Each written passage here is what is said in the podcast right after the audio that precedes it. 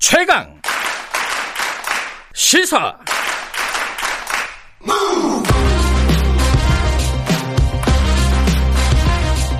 지금 여러분께서는 김경래 기자의 최강 시사를 듣고 계십니다.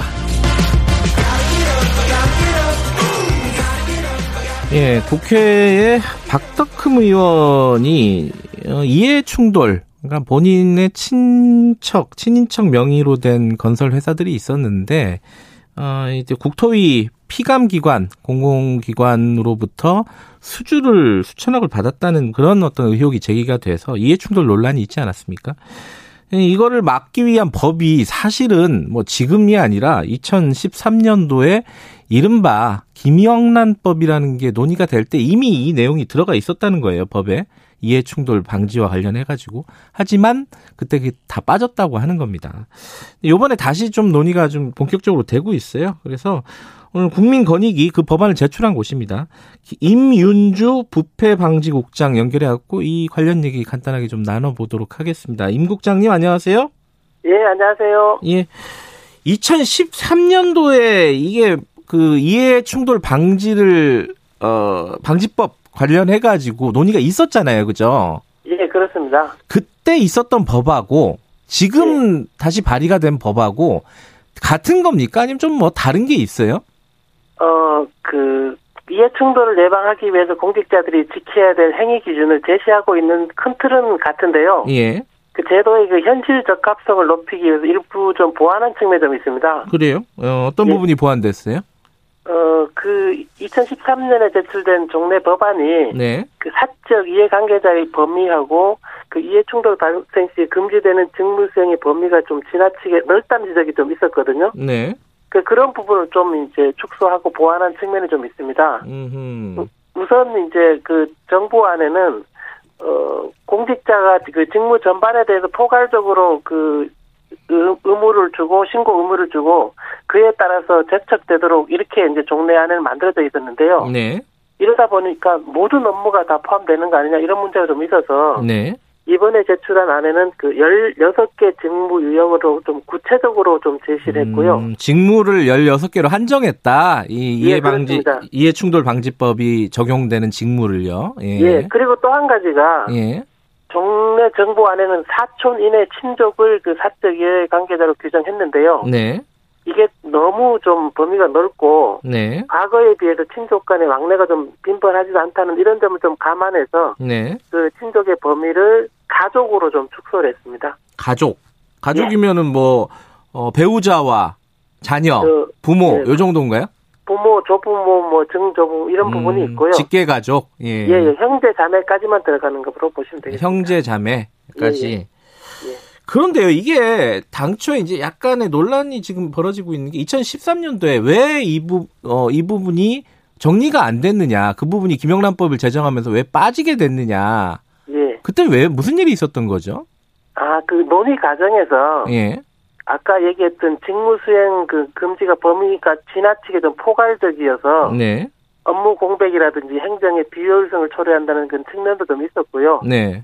그 일명 김용란법의 적용 대상이 언론하고 사학도 들어가잖아요. 언론하고 사학이요. 예, 예. 예, 예, 예. 그런데 이제 이해 충돌 소지만 있다고 해도 신고를 해야 되는 건데 네. 언론 사학까지 그 들어가는 거는 범위가 좀 넓다. 이런 얘기가 주로 문제가 됐었습니다. 네. 그럼 요번에는 아까 말씀하신 16개 직무라고 하셨잖아요. 예, 예. 그럼 언론이나 이런 쪽은 안 들어가는 건가요? 어, 이 법은 그 예방 차원의 법률이기 때문에 네. 우선적으로는 공직자로 좀 한정하는 걸로 되겠습니다. 공직자로 한정했다. 예. 예, 예. 근데 저번에 이제 사실은 2013년도에 이게 국회 논의 중에 어 있었던 그 김기식 그 지금 더미래연구소 위원장 있지 않습니까? 예, 당시 그 여, 야당 간사였습니다. 예, 저희들하고 이제 자, 저번 주 인터뷰를 하면서 그 얘기를 예. 했습니다. 이게 공직자라고는 하는데 만약에 예. 한정을 하더라도 예, 예. 예를 들어 뭐 지금 국회의원도 공직자고요, 그죠? 장관도 예, 예. 공직자고 예, 대통령도 공직자고 예. 그 지방에 무슨 기념관 같은 데서 일하는 어 아주 하급 어, 공무원도 공직자란 말이에요. 예, 그렇습니다. 그러니까 모두 다 같은 기준으로 이렇게 규제를 받아야 되는 게 합당한 것이냐 이- 이런 예. 문제 제기가 있었습니다. 이건 어떻게 보십니까? 아, 그래서 이제 사적 이해관계라든지 신고라든지 그런 기본적인 부분에서는 같이 적용을 받고요. 네. 어, 이제 그 가족 채용을 제한한다. 예. 또는 수의계약을 제한한다. 네. 뭐, 그 다음에 공직에 취임 전에 있었던 민간 활동을 제출한다. 이런 부분에 대해서는 고위 정, 공직자만 적용받는 걸로 음. 이렇게 약간은 구분을 두고 있습니다. 음, 구분이 되는 거니까 고위 공직자와 하위 공직자가 어, 적용되는 게 구, 구체적으로는 정확히 어떻게 다른 거예요? 어, 아까 이제 계약이라든지 예. 인사 업무에 좀 고위 공직자가 좀 힘을 좀 발휘할 영향력을 발휘할 소지가 더 높잖아요. 예. 예, 그런 부분에 대해서는 고위 공직자만 특별히 조금 더 적용받는 부분이 되겠습니다. 음, 그, 그 전체적으로 보면은 다 비슷하고요. 예, 예를 들어서 인허가 업무에 대해서 예. 그 영향력을 발휘하는 거는 음, 그 하위 공직자나 네. 그 고위 공직자나 크게 차이가 나지 않거든요. 예, 예, 그래서 이제 사적 이해관계 신고할 때는 그런 직위에 상관없이 예. 어, 이제 하게 되고 아까 이제 인사라든지 그 계약 같은 데는 높은 사람일수록 영향을 더 발휘할 수 있기 때문에 네. 규제 조- 장치를 조금 더 두고 있는 그런 사안입니다. 음, 그러면요, 지금 말하자면은 쉽게 말해서 그 법이 통과가 되면요, 예, 예, 아, 그 법이 있다면은 예. 지금 박덕흠 의원 같은 사례는 발생하지 않게 되는 건가요? 어떻게 되는 겁니까? 어, 그렇죠. 그러니까 그 이해충돌 방지법이 현재는 없는데요. 예, 그 공직 자인 경우에는 그 행동 강령으로 뭐 규정을 하고 있습니다만 국회 같은 데는 현재는 적용되는 규정이 없습니다. 예, 그런데 이제 그 어떤 사안에 대해서 이해 충돌이 될 수 있는 사항에 대한 유권에서 기준이 만들어지고 법이 제정이 되면 예, 그다음에 위반 시 처벌 규정이 만들어지기 때문에 네. 이런 논란은 좀 사라질 걸로 봅니다. 처벌 규정은 뭐가 있는 거예요, 그러면은? 어 현재 안에는 예, 어 규정이 있는 부분이 있고 예, 예를 들어서 그 정, 그 개인 정보를 사적으로 아, 국가의 정보를 사적으로 이용했을 때는 형벌 규정이 적용되고요. 예. 다른 그 신고 의무 위반 사안에 대해서는 행정벌인 과태료하고 이제 징계가 같이 그 병행해지는 사안이 되겠습니다. 음, 그러니까 그게 이제 궁금한 거죠. 국민들 입장에서는 지금 네. 이제 박덕흠 의원 논란이 벌어졌고 박덕흠 의원은 지금 그 당에서 이제 탈당을 한 상황이잖아요. 예, 예. 어, 근데 이 만약에 똑같은 일이 벌어졌다면은 벌어진다면은 이 박덕흠 의원 같은 사례는 어떻게 처리가 될 것인가? 이게 궁금한 건데 구체적으로는 어떤 건지 좀 설명이 가능한가요? 지금 법이 만들어지기 전이라서 예, 예. 시행되기 전이라서 이게 약간 상상의 영역일 수도 있긴 하지만은 어찌됐든 간에 그게 궁금한 부분이니까요. 좀 예. 설명을 좀그 해주시죠. 예. 이 현재 그 안에서 적용될 수 있는 영역은 예. 그 사적 이해관계 신고의 대상인가에 관한 부분 하나 하고요. 예. 어, 또 하나는 그 수의계약 금지 규정을 그 위반하느냐 안 하느냐 그 두 가지 뭐 파트에서 좀 적용을 좀 따져볼 수 있을 것 같습니다. 예.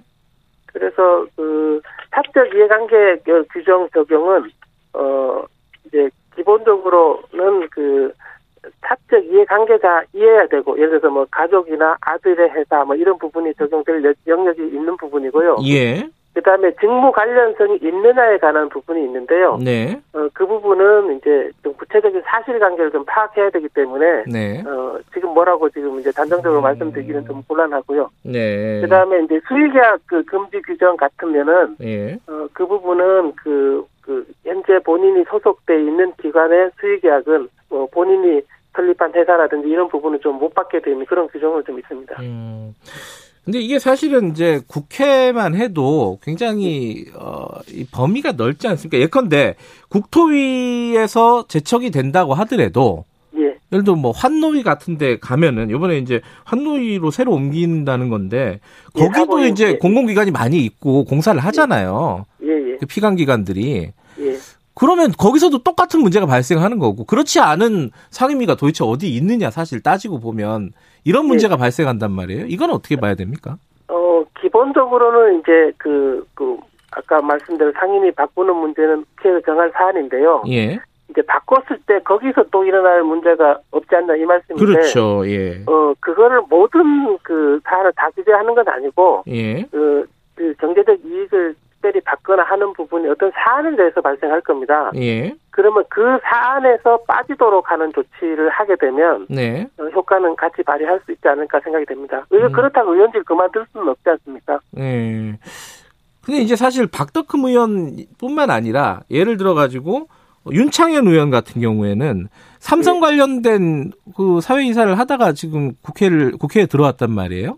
예. 그런 경우에는 뭐 예를 들어 정무위라든가 이 예. 재벌 정책을 다루는 뭐그 기- 뭐 기재위라든가 경제 정책을 다루는 뭐 이런 데는 갈 수 있는 건가요? 어, 그, 기본적으로는 그, 주식 백지 신탁 제도가 있어서, 예. 예, 주식이 이제 그, 백지 신탁이 돼서 뭐, 매매가 되지 않는다면은, 예. 어, 다른 상임위로 한- 가는 그런 절차는 현재 국회에서 그, 고려 중인 것 같고요. 예. 뭐, 그 논의로 하고 나서, 아까 어떤 그 사적 이해관계가 발생될 수 있는 염려가 있는 부분에 대해서는, 예. 그, 그 해- 상임위에 배정이 된다 하더라도 사안별로 네. 어, 어떤 뭐 삼성과 관련된 거 본인이 이제 2년 전에 있던 그 음. 기업체와 관련된 부분이 사안이 있을 때 네. 논의에서 빠지게 되는 그런 절차를 하게 되는 회피하는 절차를 하게 되는 네. 어느 정도 효과는 거둘 수 있을 것 같습니다. 예. 그 전현희 권익위원장께서 이 얘기를 했습니다. 어, 이해관, 이해 충돌, 이해관계 충돌을 관련해 가지고 조국 장, 전 장관은 가능성이 있고, 어, 충돌의 가능성이 있다는 거죠. 추미애 장관은 아니고, 박덕흠 의원은 확인이 필요하다. 이게 좀 뭐가 애매모호한 것 같습니다. 이거 어떤 뜻인지 좀 해석이 가능한 건가요?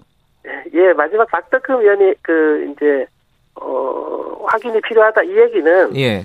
먼저 현재 법 제정이 먼저 이루어져야 됩니다. 국회는 제정 그 적용받는 법이 현재는 없습니다. 음. 그래서 이제 법이 먼저 그 제정이 이루어지고 나서 그에 따른 구체적 사실 확인이 필요하다 이런 네. 설명으로 하면 될 것 같고요. 예. 그두 장관에 대해서는 예. 그, 그 행정부 공무원이기 때문에 현행 그 공무원 행동 강령을 적용받습니다. 대통령령인데. 아, 행정부 공무원이기 때문에. 예, 예, 그렇습니다. 음. 근데 이제 그 권익위 유권 해석에 따르면 네. 그 공무원이 직무 관련자와 사적 이해관계가 있을 경우에는 예. 소속 기관장에 그 사실을 신고토록 해야 되는데 예. 그 제일 큰 판단의 기준이 첫 번째 사적 이해관계가 있느냐, 음. 두 번째 직무 관련성이 있느냐 두 가지 요건이 모두 충족돼야 되거든요. 네. 그런데 이제 사실 관계를 그 정확히 하- 확인해야 이 관계가 파악이 되는데 네. 이제 그 추장관 겨- 같은 경우는 어, 법무부하고 검찰에 저희들이 유권해서 요청을 했고 네. 그래서 이제 그 어, 검찰에서 네. 어, 수사 지휘라든지 지휘권 발동이라든지 보고를 받지 않았다는 이 결과가 왔기 때문에 예. 사실관계 입각해서 저희들이 어, 그 친구 대상 아니다 이렇게 이제 해석한 사안이 되겠습니다. 예. 요번에 그 이해관계 충돌 방지법 이게 어 사실 2013년부터 아까 말씀하셨지만은 한 7년 정도 계속 이 문제가 논의가 됐던 부분이 있어요. 국회에서는 적극적이지 않았고요. 요번에는 가능성이 있다고 보십니까? 어떻게 보세요? 어 이제 그 지금 현재 그 공정 사회에 대한 열망이 네. 국민적으로 좀 굉장히 그 높아졌고요. 네. 그다음에 그 그런 이해충돌 방지법이 제정이 되지 않는다면 네. 현재와 같은 그 소모적 논란이 지속적으로 이루어지기 때문에요. 네. 어, 법에 명확한 유권 해석 기준이 좀 만들어지고 네. 처벌 규정도 만들어져야 어, 이 공정사회로 가는 길이 좀 열리지 않을까 이렇게 생각이 듭니다. 알겠습니다. 오늘 여기까지 드릴게요. 고맙습니다. 예, 고맙습니다. 국민권익위 이민주 부패 방지국장이었습니다. 1분 여기까지 하고요. 잠시 후 2부에선 정치 사이다 예정돼 있습니다. 8시에 돌아옵니다.